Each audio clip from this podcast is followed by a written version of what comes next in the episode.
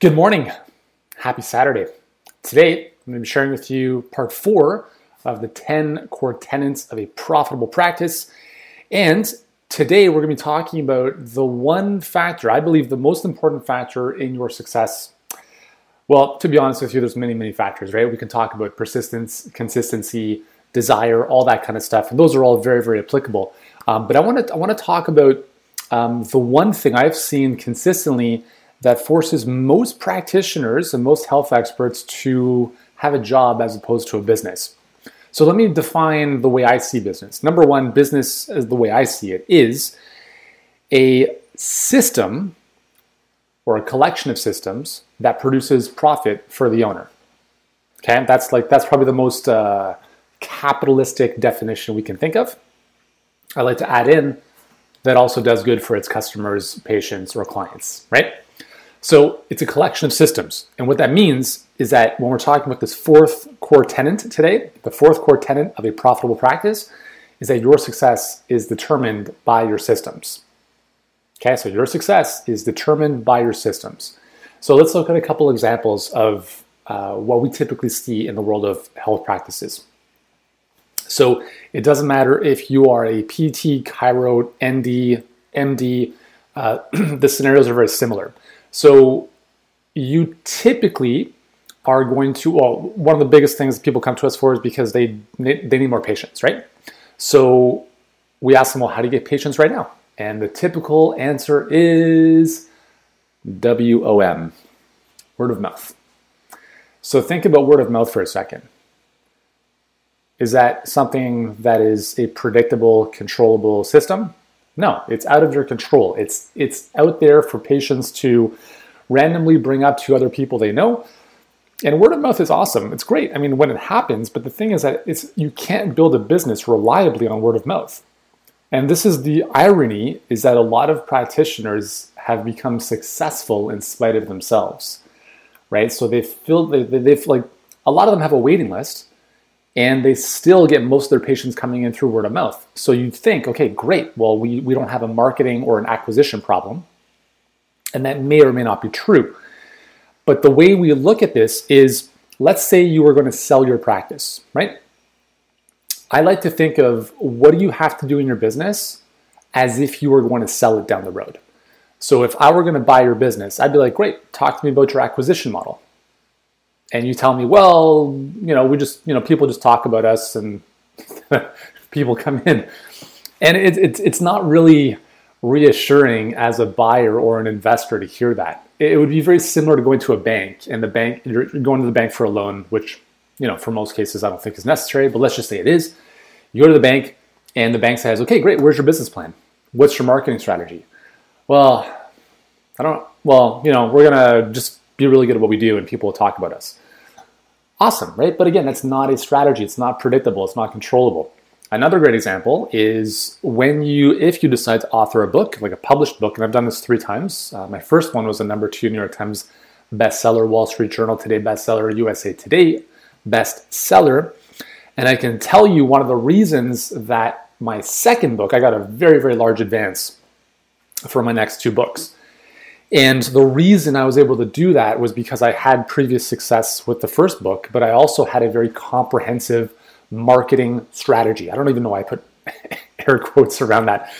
So I was able to put together a comprehensive book proposal.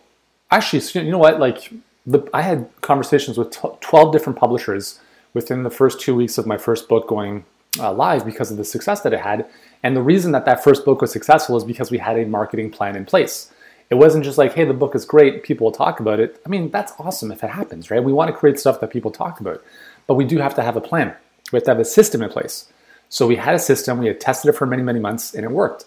So then I got this uh, tremendous advance from my next two books because I was able to come to the publishers and I got to really pick and choose who I wanted to work with because I knew that what I was going to bring to the table was a certain strategy or a system to sell books, and that's what the publisher wants to see. A publisher is a glorified printing house. They want to, they're going to give you a nice looking book. They want to know that you know how to sell it. So whether we're talking about selling books or filling a practice, the idea is the same is we need to have a system to predictably bring people in to sell or sell the service or the products in the book's case, uh, that you're looking to sell. So that's one system. We talk, we're talking about an acquisition system. So that's just one piece of the puzzle, right? So in healthpreneur in our world, we talk about the three P's: profit, people, and products. So if we look at the, if you think of a Venn diagram, right? So we've got three circles overlapping. Profit is really the acquisition side. How do we bring people in? How do we exchange value for money? How do we improve profit in the company and the business? And there's systems that bring people in. So what is the system for generating leads? What's the system for turning those leads into patients?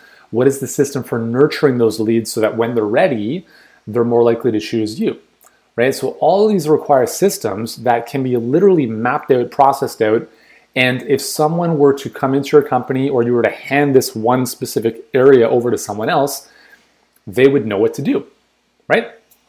Now, there's also systems for the people side of things, right? Do you have a system for hiring?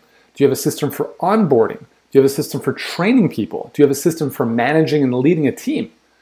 As opposed to just like randomly, hey, we'll have a stand up meeting once in a while, or um, we'll, we'll post an ad in the paper for a, a new hire, and, and maybe like it's just there's no rhyme or reason. And I, am not saying this to, I'm not, listen, I'm not blaming anyone here.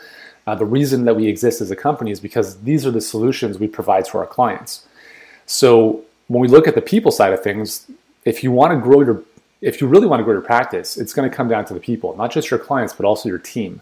And listen, like I don't, I don't enjoy managing people. Don't get me wrong, and I don't think most practitioners do either. But what I've recognized is that the bigger the dream, the greater the team. And I'm not saying you have to have 100 people on your staff. I'm saying you have to have the right people on your staff. You want like fighter jets, A players, right? The A team. We're thinking about Mr. T back in the day. And there's very specific ways of, of, of finding, recruiting, training, onboarding those people. Um, and if you have that type of system, then it just makes your business a whole lot easier because what happens is if you don't have a system, then you are the one who's most likely doing most of the work. And that becomes an issue because if you, for instance, want to take a week off because you just you've been working pretty hard, then uh, like how is the clinic supposed to run? Like how is the business supposed to operate if everything that you know hasn't been systemized or processized, if that's even a word, for other people or technologies to deploy on your behalf? And then the third conglomeration or collection of systems is on is going to be the product. So the product is what we talk about is the, really the delivery, the delivery of patient care, right? Whether that's uh, coaching, hands-on treatments, however you want to define it. How do you? And this is something I've spent a lot of time. This is probably one of the areas that I spend the most amount of time uh, working on with my. Oh, I mean, I don't know. I spent a lot of time on this. The reason that we like healthpreneur we have been able to help thousands of clients over the past couple years and at any given moment we're working with hundreds of clients at the same time yet my time involvement on a weekly basis is only a few hours. How's that possible? Well the reason it's possible is that i've put together systems that now allow us to have an amazing coaching team to deliver in different areas of expertise that now don't have to rely on me for everything so, for instance, if we're running a group call, well, how do we run a group call? Well, here is the framework, here's the system for doing that. If that's a group visit in person, there's a system for doing that as well. Um, so these, these systems are really important because what, it, what the system does is it makes you replaceable. I want you to write that down. What a system is going to do is the system is going to make you replaceable. And if you don't feel that you are replaceable, then you will always be the cog in your business's wheel you need to make yourself irreplaceable. Sorry, you have to make yourself replaceable. You have to make yourself redundant. On an airplane, there's usually two, three systems of redundancy, right? So typically there's a hydraulic system, there's a electrical system, there could even be a fly-by-wire system depending on the age of the plane. So if one of those systems fails, you know what? It's not a big deal, right? Because the plane has two more redundancies to continue flying. It's the same way they develop the engines, right? So if one of the engines fails, the plane can still fly pretty much on one engine. And that's what you want to think of in your business is what if one of your engines goes out? Can your business still survive? What if you're sick for a week? What if you're away for a week? Right? And if you have these systems in place and these systems can revolve around technologies, processes, people, now you can really start to remove yourself from all the in the business stuff and create true freedom in your life. Because if you don't have a system, then you have a job, right? If you don't have a collection of systems, you have a job. Does that make sense? So, anyways, um, hopefully this makes sense, guys. And if you're watching the replay, give it a thumbs up if you've enjoyed this. Or if you're watching this live, give it a thumbs up. Let me know your thoughts on this. And listen, if you need help with your systems in your business, well, this is, I think, part of our magic. Right? We have two ways that we help our clients. One is really on the acquisition side, so bringing patients in. And then the second way is once your practice is full, whether that's virtual or uh, brick and mortar, how do you how do you scale? How do you increase capacity? How do you deliver and help more people without burning yourself out and working more in the process, right? And this is what we do. This is what we help our clients with all the time. And I'll just I'll finish with one one last little story. So we have um, one of our mastermind clients. They're doing more than a million dollars a month right now in the Hashimoto space, and we're running an ad because they've given us permission to use their um, their case study, their you know their information. And we've toned the ad down, and it talks about how they made three hundred thousand dollars a month in March, which is true. Sorry, that was in February, and then in March they made six hundred ninety-two thousand, and then above, uh, beyond that. And it's, it's very interesting to hear the comments that people leave uh, when we share those types of numbers because they think that there's some kind of scam going on, that there's no way that's possible in a health business. And those people are right. They are. And here's why is that they only know what they know. And what I'm, what I'm about to share with you, I want you to write this down, is your model determines your money. The way you the system or the model that you use to deliver care or coaching is going to be the ultimate limit, the, the limiter on the money your business can make. And what we're able to help our clients with, like these clients I'm just mentioning, is we're able to help them create a better delivery model that can help more people. And so, yeah, you can make a million dollars a month, but only if you have the right model and delivery systems in place to be able to do that. And if you're thinking there's no way I can conceivably do that, well, based on the current situation that you might be in, that's 100% true, but it doesn't mean it's impossible, right? And so that's why when you look at, you know, where you want to go, where you're at right now, like what you've done up until now is probably tremendous, but it's only going to keep you there, right? What you need to get to the next level is going to be something different. As my coach Dan Sullivan famously says, what got you out of Egypt won't get you to the promised land. Make sense?